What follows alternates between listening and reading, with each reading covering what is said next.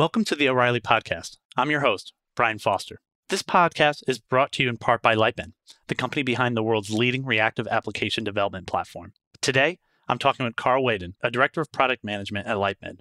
Karl is responsible for cloud, fast data products, and open source projects at the company. He joined Lightbend from IBM, where he was program director for advanced analytics, machine learning, and big data. His ongoing focus has been the development, marketing, and sales strategy for highly scalable, safe, and functional systems. He has worked as a program director at Oracle, focused on capital markets, spent time as a VP of information security at Morgan Stanley, as well as several successful Bay Area startups. Hello, Karl, and it's great to have you on this podcast. Good afternoon. How's it going? It's going well. It's going well. So I thought we'd just jump right in to the first question. In your opinion, what's driving the transformation of batch to streams within data processing? So I think uh, the best way to, to look at data processing is is as a journey that we started uh, a while back in uh, in terms of storage and management of data in um, structured data systems like databases, a variety of other areas, with where the focus was primarily the well formedness and the correctness of the data, not necessarily the speed. Um, and as we've progressed over time, we've made incremental improvements on that goal, including things like the introduction of parallelism. So the Hadoop era uh, went from um, singular ACID transactions to pretty powerful abilities to uh, use MapReduce to scale across lots of hardware. Uh, the one thing that didn't change over the uh, that period of time was the the mode of operation. So the storage of data has traditionally been batch uh, in many degrees, or has been very bespoke when it hasn't been. I think what's driving the transformation today is the need to a keep up with a continuous explosion of data, but also you know the constant reset of expectations in terms of responsiveness uh, and you know the reactiveness, if you will, of the systems that people are using. So that move has has really driven people away from batch into really what we think of as a, a reactive or a fast data pattern, where uh, the expectation is that you'll both write data uh, asynchronously, meaning a lot faster, uh, as well as uh, still safer, safely, as and uh, also read it from an event log or from a sequence of events rather than simply uh, as a transaction.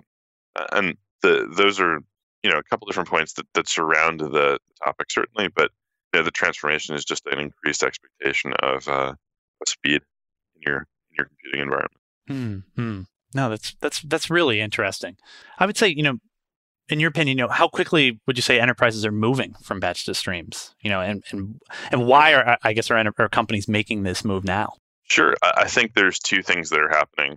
A lot of folks have spent the last probably 10 or 15 years developing large you know, deployments of you know, typically Java, but in some cases other frameworks uh, in these technologies in a very monolithic fashion, meaning they've built features upon features upon features, you know, all backed with a, a heavyweight, you know, data storage system like a database or a Hadoop cluster uh, in those cases, and that's really started to extend, many cases, the the amount of time people have been relying on batch.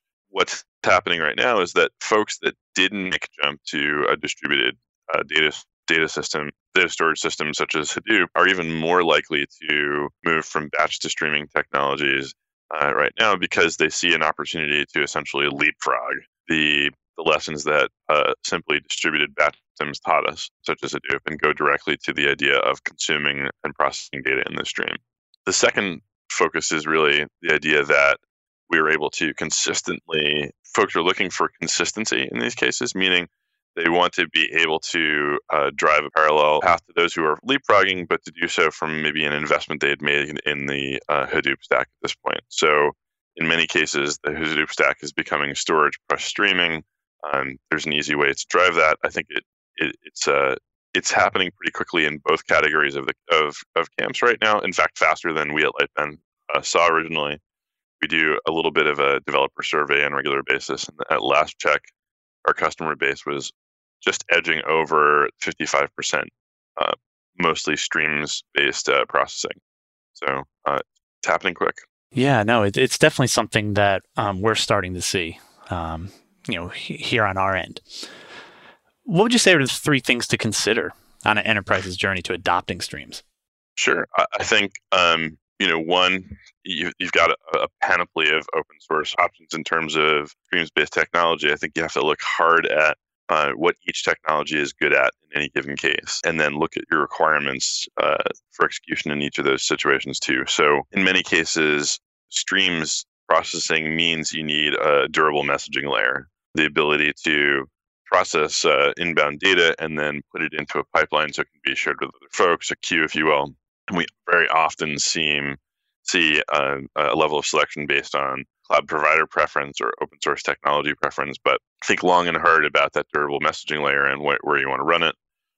Two, latency in even in distributed systems matters. So, you know, pick a framework that's going to be as flexible enough to manage and drive, you know, all of your requirements or at least most of them. Think about latency as an element of that. And then three, you know, think about the programming model. Think about how easy it's going to be to manage and, and deliver services deliver streaming or fast data services in these cases, um, and what your operational overhead is going to look like and how that's going to tie together. So streaming is a complex system, and I think um, we at Lightbend are working very hard on what we think of as really more of an adaptive treatment of this type of architecture so that we can start addressing some of those you know operational considerations. But you know take all those three things into account. What's your messaging layer look like? What latency are you driving? And how easy is it to work with is it appropriate for your development community? Is it appropriate for your operations team? Is it something um, that makes sense? So focus on ease of use would be my suggestion.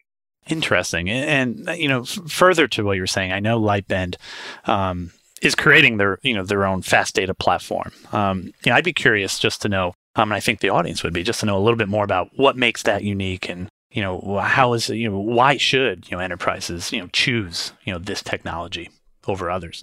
Sure. Uh, the fast data platform is really focused on the idea that you know um, the key challenges that you face when when uh, putting this type of stack together, what was maybe previously referred to as the SMACK stack, but has now I think moved on in many ways, is you know one let's get things set up and productive quickly. Uh, we really focus on uh, initial time to value.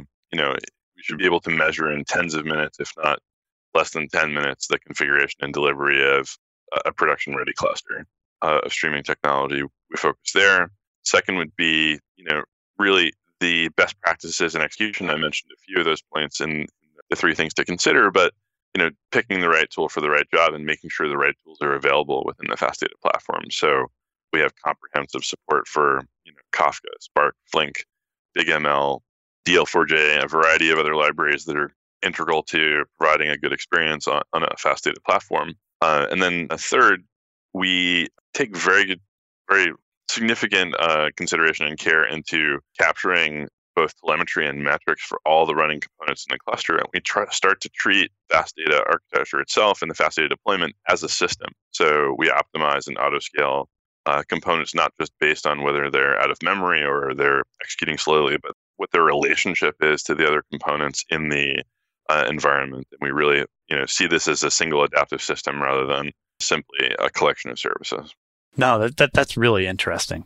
Thank you. So again, you know, we're, we're talking with Karl Wehden, Director of Product Management at Lightbend. Thanks again, Karl, for taking the time to talk with us today. My pleasure.